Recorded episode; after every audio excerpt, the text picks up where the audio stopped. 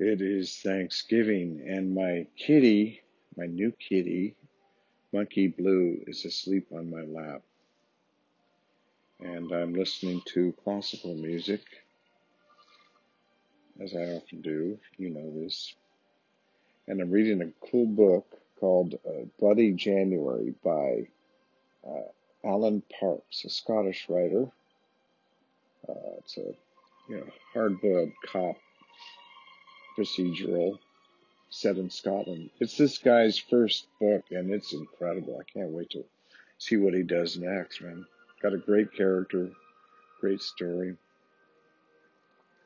So I was thinking about um, this Thanksgiving, and I was thinking about um, two th- Thanksgiving 2005. Right before Thanksgiving, I had been sleeping in my car in Los Angeles and uh, and I would sleep at a third and uh, Vermont at the in the Vons parking lot, and uh, it was it was a good place because there was a big parking lot and there was a whole row on one side uh, of cars, and there were other people that slept in their cars too. It was like a little village of people sleeping in their cars, and um, it was kind of weird. I I, I remember not wanting to have anything to do with the other people that were sleeping in the cars. I would sleep there, and then I'd wait. When I woke up, I'd go in the, and uh, and uh, get a cup of coffee. Go in the ba- say in the Vons, uh, you know, the uh, men's room, and put in my contacts and uh, brush my teeth. Then I'd go to, go to work for a few hours, and then I would uh, then I'd go sit in a Starbucks somewhere and work on my uh, this memoir I was writing about my uh, adventures. And then uh, some point I'd probably go to an AA meeting, and then I'd go to the gym and I'd do my vocal exercises, and I would also um, in the in the uh, in the big room, the empty room, and then I would uh, go. I'd work out. I'd do some cardio and some weight uh, weights, and and then I'd take a shower and shave and kind of you know that's when I did my grooming and change my clothes and whatever, and then uh, I would go to this uh, what's, the, what's the name of the place? It was a coffee shop. It was open till like two in the morning, and all these writers were in there, TV and movie writers. Some were you know successful, some were you know novices, uh, and it was just a great coffee shop. Only an LA type of place. And, uh, a lot of just cool people. And uh, and then at about 2 a.m. I would uh, and I would ride some more, and then I would drive down to Third Vermont, and uh, and sleep until the morning, about probably usually about nine nine o'clock or so, I guess. And uh, I, you know, I was telling a friend of mine about it the other day, and he said it must have been hard, and uh, it really wasn't. I just I was I just knew things were going to work out okay, and uh, I do I do recall the, my last night there doing that, and I was at the gym, and it you know I was I was I have to be honest I was getting kind of worn out with the whole thing, but trying to stay positive. And I, I was doing my vocal exercises. This young woman came in and she was like doing some stretching exercises and stuff like that. And after a little, like I said, I was doing vocal exercises. They're they're not great to listen to. I might have been singing some. Uh, the, the we had practice songs we had to sing.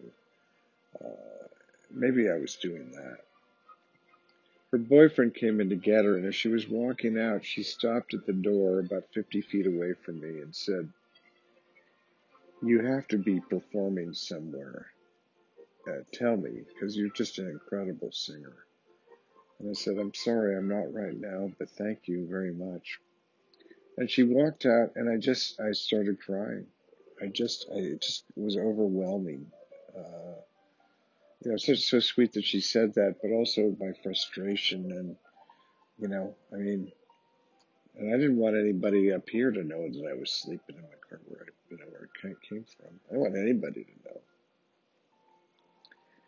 And I, after that, I I went to the coffee shop and I read till 2 a.m.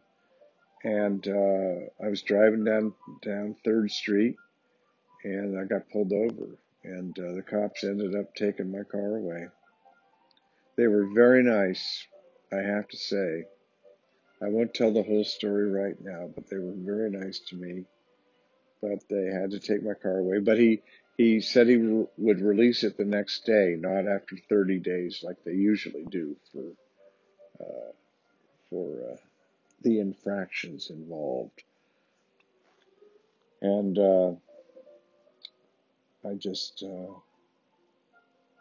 you know, he, I pulled out my stuff and I and I went I went walking from Koreatown to Hancock Park where my friends lived, and uh, just the whole time thinking, you know, you're you're you know 54 years old, you're 13 years sober, and you've lost everything again. How'd you do this? You know, and it was cold.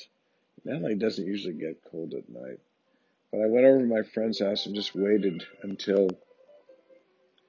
Um, you know, my friends got up to to get the newspaper, and then I told them what happened. They let me in.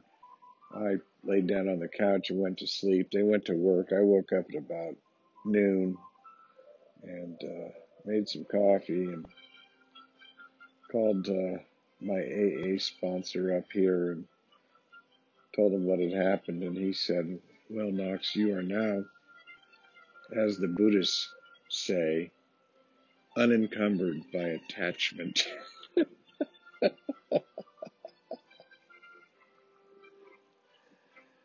and uh, And then uh, I, I took the train back up here. It was right before Thanksgiving. I Thanksgiving with my ex-wife and my sons, and uh, you know, slowly but surely rebuilt my life, such as it is. But uh, yeah, well, this is Knox, uh, as always, and forever, riding the wild bubble with you. And uh, it's, it's still Thanksgiving, so let me wish you all a happy Thanksgiving and and uh, I hope you can remember all the things you were thankful for. Uh, so this is Knox over and out.